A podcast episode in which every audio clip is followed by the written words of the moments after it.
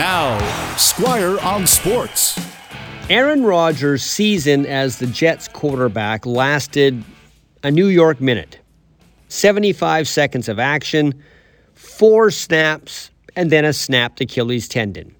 All the hype, all the talk, all the anticipation was carted off the field and sent home in a walking boot awaiting surgery. And now the Jets have to deal with a season not having Rodgers as the quarterback. I'm going to guess retirement might cross Rodgers' mind. He's 39, he has a big rehab in front of him, but I also don't think he wants to leave the game this way. He seems like the type who wants to leave on his own terms. And he admired how long Tom Brady was able to play, and he said he wanted to emulate that. But then again, Brady never suffered this kind of injury nearing 40.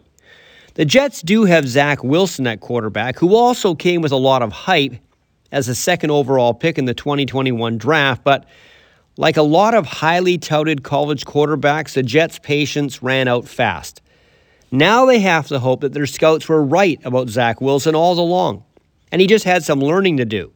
The weirdest part about this story, though, is despite all the doom and gloom, New York upset Buffalo and is now 1 0 on the season.